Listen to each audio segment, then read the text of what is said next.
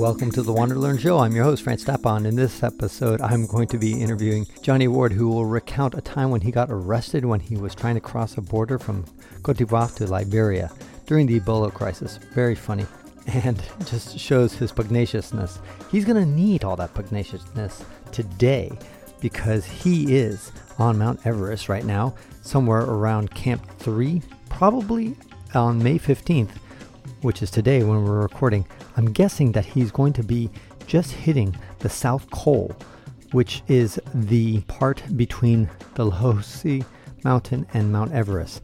It's the col, or in other words, the pass, and that's where often people camp right before their big summit push. There's a way to camp higher than that, but I don't think he's going to do that. He's just going to go straight from the col. Col is about a place that's about the size of a football field or a little bit bigger than that. And it's extremely windy, very cold at that altitude.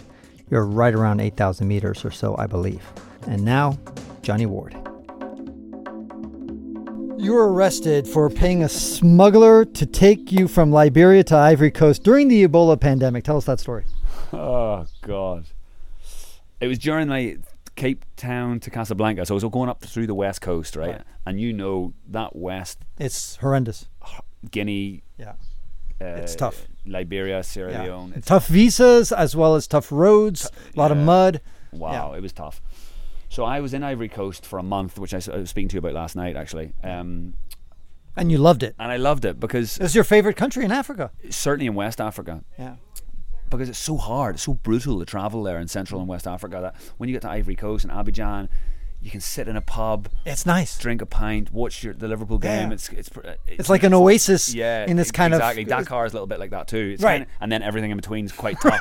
right, That's so true. yeah. Um, so I liked it. And then anyway, I took a bus from Abidjan to the western border with Liberia, Mm-hmm. which should be 10 hours. Often that turns into 20 hours, as you know, and, and even in Ivory Coast. So.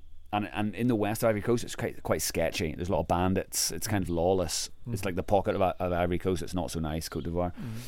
Anyway, so it took me two days on a bus to get to the Liberian Ivory Coast border, and it was shit, as you know, like two bus, two days in a bus. But okay, whatever. And it's actually quite beautiful scenery.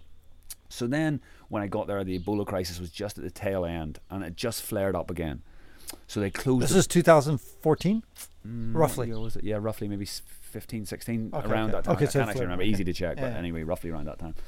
And just as I got there, they closed the border, and I just spent two days on a bus to get there, on like African bus, as you know. Yeah, yeah. And I was like, I'm like, I'm not accepting this. I'm getting across that border because the alternative is two days back. Sure. And then you eventually got to get there anyway. Yeah, yeah, yeah, yeah. and I'll have to fly, and it'll cost a fortune, and blah, Right, blah. right, right. African Y- flights. Yeah, you yeah. know, African flights are expensive. taking a one-hour flight Yeah, from one African country to another is the same as me flying from Europe to Asia. Like, Well, right, and not only that, but sometimes it's cheaper. Let's say if you want to go to two neighboring countries, sometimes it's cheaper to fly to Paris and then fly to the Yeah, neighboring country. Often, more often than not. Yeah. So I wasn't facing that. So then I, I was making a bit of a kerfuffle in this town called Man. Ma. Yeah, I've been there. Ah, okay, yeah. Yeah, yeah.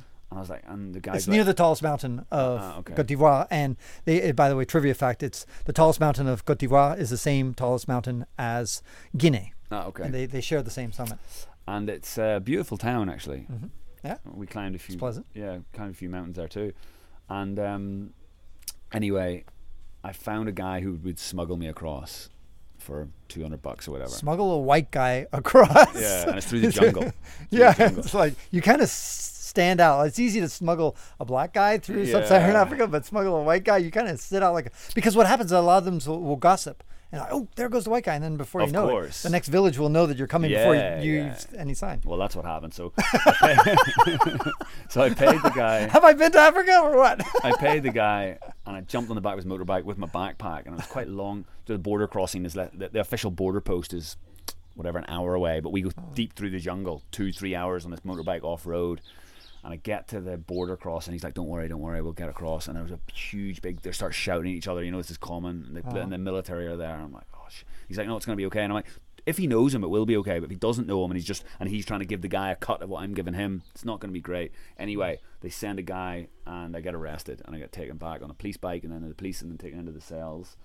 Um, and then I got stuck in the cell for the day, and they eventually, after maybe four or five hours, they let me out. Mm-hmm. what are they going to do with me? Keep Right, locked right. up in the middle. Exactly. and they said, okay, you got. You, But did they let you out on the correct side? I was back in Man. Oh fuck! And I come out of anyway. I was like, "I'm so sorry. I'm so sorry." I've been trying to be humble. If you're Yeah, of humble, course. if you're humble, you get. yeah, yeah. Anyway, I'm so sorry. And they thought I was going back to Abidjan, right? But as soon as I got out of the station, some guy comes up to me. He's like, "Did you just try to smuggle yourself across the border?" And I was like, "Yeah." He's like, "That idiot took you to the wrong smuggling point. I'll take you to a different smuggle point for 200 bucks. I'll take you to another board." Oh, I was like, "Okay, then let's do it." 200 bucks. Wow, that's a lot of money. I know it's a lot, yeah. but I was every, everything was hinging on this, you know, sure, and sure, the border sure. was closed. Yeah. So then I did it again. But hold on. Once you're there, also you're gonna have problems getting out. Once you're on the other side. In other words, because you don't have a valid Yeah, yeah. stamp. Anyway, continue. Yeah. So then I, I did it again and get taken even deeper into the jungle, another two, three hours into the jungle. And when I get there, there's a huge kerfuffle again. And, and who do I see walk out of the little military checkpoint? No. One of the guys from No. the police station who had seen me in No. the cell. No. was like, No. fuck. and then that was just shut down, and they were furious with the guy for bringing me there. And I got brought back to this. Oh, Got back, God. got brought back to Man, put in the same cell again. It's late afternoon now. I'm like- and anyway, they they went and it was a Saturday, and they went and got the chief of police. I was like, this is actually serious. I know I'm not going to end up dying in a cell Right. in Ivory Coast, but it's also not great either. Sure, sure. And it's expensive. Yeah, and it's been dis- and it is disrespectful. What I've done is disrespectful. Right, like they told me to piss off, and I've Right, gone right. and done the same thing again. So it's not cool actually. Right. And the chief of police came and he summoned me into his office, and he was And by the way, he's speaking to you in French. uh, my bad French and his bad English. Okay. and um, he was furious basically.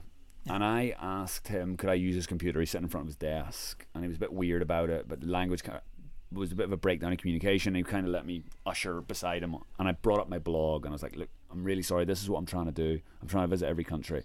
No one from Ireland's ever done it. And I'm so sorry, and I'm not trying to be disrespectful. And I know it's a difficult time with Ebola."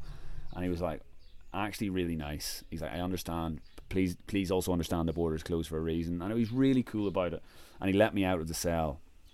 And he, but this time he gave me a police escort back to Man bus station, and bought the ticket and put me on the bus for the two-day bus back to To Abidjan. Yeah, to, I mean, to, to Abidjan. to Abidjan. Yeah. And then anyway, there's a whole other story that ended up getting hijacked by bandits. That bus. What? And we ended up The bus that you were on- that they put you on? that- yeah, but that which is not their fault. Did you lose money? you lost some money. It just was a very sketchy couple of days. It was the worst two days of my life. Actually, it was pretty rough. I thought the worst two days of your life was on that boat, that rowboat. That was yeah, and then followed by the second worst two two more days, and two more days, and two more days. Yeah, it was rough. so how the fuck did you eventually get Well. I, I like I, I try not to fly that much, right? Sure. I want to do Yeah, overland, same here. But equally, I'm not married to that. So Yeah. I, I got back to Abidjan and I flew from. Abidjan Okay, to okay. Free uh, Liberia. Freetown, is it? What's the capital of Liberia? Is it Freetown? yeah, uh, no, Monrovia. Oh, Monrovia, Monrovia, yeah. So and I flew to Monrovia, and it cost bloody five hundred and fifty dollars Yeah, or of whatever for the of hour and fifteen minutes course. that it took, Right, right, which right. is what I was trying to avoid. But Right. anyway, from then I could continue. God, what a. And that ends this episode of the Wander Learn podcast, where we explore travel, technology, and transformation. If you'd like to see the show notes with links to what we've talked about, go to wanderlearn.com and click on this episode. If you'd like to connect with me, just remember F Tapon. That's my first initial and my last name. F Tapon is always my social media username. My website is ftapon.com. Do you want to leave me an anonymous voicemail where you can make a comment or ask a question? Then go to speakpipe.com slash ftapon. Furthermore, if you'd like to get rewarded for supporting my projects, then go to patreon.com slash ftapon. That's where you can pick up some remarkable rewards for as little as $2 a month. Now, five quick favors. Number one, subscribe to the Wander Learn podcast. Two, download it. Three, share it. Four, review it. And five, sign up for my newsletter at wanderlearn.com. Our theme music was composed by Eric Stratman. This is Francis Tapon, encouraging you to wander and learn.